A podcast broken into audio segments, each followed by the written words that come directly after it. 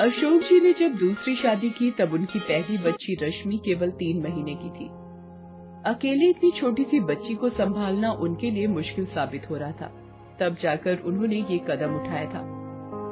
शादी वाले दिन रश्मि को अपनी नई पत्नी विमला की गोद में देते हुए अशोक जी कहते हैं अब इस बच्चे की माँ तुम हो विमला आप चिंता मत कीजिए। मैं इस बच्ची को अपनी सगी बच्ची से भी ज़्यादा प्यार करूँगी। समय बीता और विमला अपनी बात की पक्की साबित हुई। उसने रश्मि को कभी माँ की कमी महसूस नहीं होने दी। शादी के साल भर बाद उसे भी एक बच्ची हुई, मगर रश्मि के लिए उसका प्यार फिर भी कम नहीं हुआ। विमला ने अपनी बच्ची का नाम कनिका रखा। अशोक और विमला अपनी दोनों बच्चियों से बहुत प्यार करते थे। बचपन में रश्मि और कनिका में भी बहुत प्यार था। दोनों दिन में एक पल के लिए भी एक दूसरे के बिना नहीं रह पाती थी।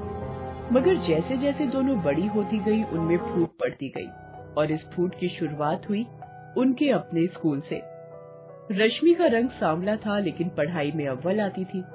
वही कनिका बहुत ही सुंदर थी, लेकिन पढ़ने में कमज़ोर थी। उस दिन स्कूल में, यार, ये रश्मि सच में तेरी बहन है क्या? क्यों? क्या हुआ? खुद ही देख ले, तू इतनी गोरी चिट्टी और वो काली कलूती अपनी दोस्त की बात सुनकर कनिका सोच में पड़ जाती है। उधर रश्मि का दोस्त उससे कहती है यार रश्मि मुझे तो तुम और कनिका बहने नहीं लगती। देख तू पढ़ने लिखने में इतनी तेज है हमेशा क्लास में फ़र्स्ट आती है और एक तेरी बहन है जो घिसट घिसट कर पास होती है। ऊपर से तुम दोनों की शक्ल सूरत में भी कितना अंतर है देखो ना। रश्मि भी सोच में पड़ जाती है बस उसी दिन से दोनों बहनों के प्यार में कमी आ गई। अब दोनों स्कूल हो या खेलकूद साथ साथ जाने से कतराने लगी। दोनों को एक दूसरे को अपनी बहन कहने में भी शर्म आने लगी। एक दिन सुबह स्कूल जाने के लिए कनिका तैयार हो चुकी थी और रश्मि अपने बाल में कंघी कर रही थी।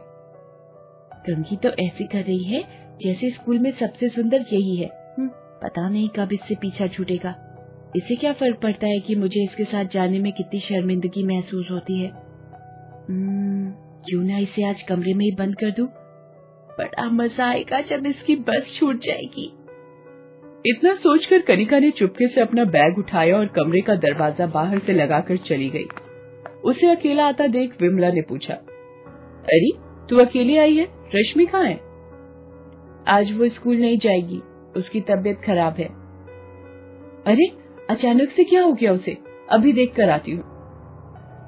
अरे माँ, उसे आराम से देख लेना। उसके चक्कर में मेरी बस भी निकल जाएगी। अब चलो जल्दी से मुझे नाश्ता दो। कनिका नाश्ता करती है, तब तक स्कूल की बस भी आ जाती है। कनिका उसमें बैठकर चली जाती है। इधर घर में विमला को दरवाज़ा पीटने की आवाज़ आती है। वो दौड़कर बच्चियों के कमरे की तरफ़ जाती है। वहाँ उसे दरवाज़ा बाहर से बंद मिलता है। रश्मि बेटा, बाहर से दरवाज़ा किसने बंद किया था? और अभी कैसी तबीयत है तेरी? मेरी तबीयत तो ठीक है, माँ। और दरवाज़ा ज़रूर उस कनिका ने बंद किया होगा। बड़ी शर्म महसूस होती है ना उसे मेरे साथ चलने में। रश्मि की बस छूट गई थी, इसलिए उसके पापा ने उसे अपने स्कूटर से स्कूल छोड़ा। बहुत मज़ाक हो गया। आज मैंने भी उस महारानी को सबक नहीं सिखाया तो मेरा नाम भी रश्मि नहीं। उस पूरे दिन स्कूल में रश्मि मौके की तलाश करती रही। आखिरकार उसे मौका मिल ही गया। खेल के पीरियड में सारे बच्चे बाहर मैदान में थे, तभी कनिका बाथरूम की ओर गई। उसे पता नहीं था कि रश्मि उसका पीछा कर रही है। जैसे ही कनिका बाथरूम में गई, रश्मि ने बाहर से दरवाजे की कुंडी लगा दी। जब कनिका ने दरवाज़ा खोलना चाहा तो उससे वो खुला ही नहीं। अरे, कोई है? मुझे बाहर निकालो, कोई है? अब पता चला किसी को कमरे में बंद करने से क्या होता है? थोड़ी देर में छुट्टी हो जाएगी, फिर रहना रात भर इसी बाथरूम में। प्लीज़ मुझे बाहर निकालो। अब से ऐसा नहीं करूँगी, पक्का प्रॉमिस कान पकड़ के माफ़ी मांगो। मैं कान पकड़ के माफ़ी मांगती हूँ। फिर रश्मि ने उसे बाहर निकाल दिया। उस दिन से दोनों बहनें और भी कटी कटी रहने लगी। एक दिन उनके स्कूल की तरफ़ से पिकनिक का प्रोग्राम बना। दोनों बहनें सुबह खुशी खुशी पहले स्कूल गईं, फिर स्कूल से पिकनिक के लिए बस निकली। उन्हें पिकनिक के लिए शहर के पास बनी पहाड़ी पर ले जाया गया जिसके पास से घना जंगल शुरू होता था। पिकनिक के दौरान कनिका रश्मि के पास आई। मैं और मेरी कुछ दोस्तें जंगल की तरफ़ जा रही हैं। तो जाओ ना किसने रोका है? पूछ नहीं रही हूँ बता रही हूँ। हम दूसरी बस से घर आ जाएँगे। तुम्हारा मन करे तो तुम पहली बस से चली जाना। हाँ मैं चली जाऊँगी। वैसे मुझे और भी ज़रूरी काम है बेकार के इस जंगल में भटकने की बजाय। फिर कनिका वहाँ से चली गई। शाम को जब रश्मि अकेले घर आई तो उनके माता पिता ने पूछा कनिका कहाँ है बेटे? वो दूसरी बस से आने वाली है पापा। अपने दोस्तों के साथ घूमने गई थी। उसे देर लगेगी आने में। लेकिन जब रात के नौ बज गए फिर भी कनिका नहीं आई तो सबके होश उड़ गए। पापा ने जब स्कूल फ़ोन किया तो पता चला कि स्कूल की जो बसें पिकनिक पर गई थी वो तो कब की वापस आ गई हैं।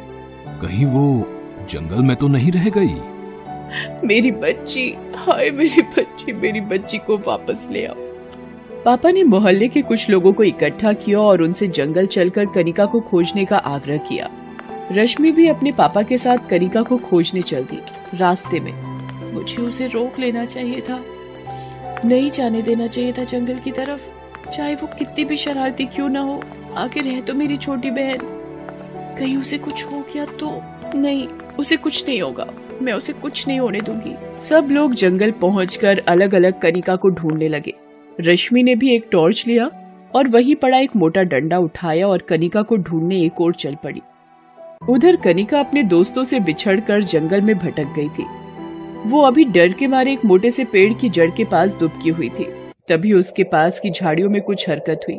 कनिका ने देखा कि एक भयानक जंगली कुत्ता गुर्राता हुआ उसकी ओर बढ़ रहा है।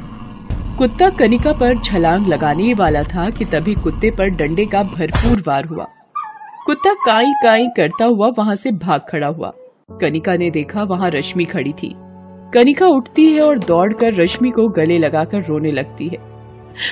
दीदी दीदी। चुप। अब मैं आ गई हूँ ना? कुछ नहीं होगा तुझे। बस बस बस, मेरी बहादुर। बस कर अब रोना। मुझे माफ़ कर दो दीदी। मैंने तुम्हारा बहुत दिल दुखाया है और बहुत परेशान भी किया है। आज के बाद से मैं तुम्हें कभी परेशान नहीं करूँगी।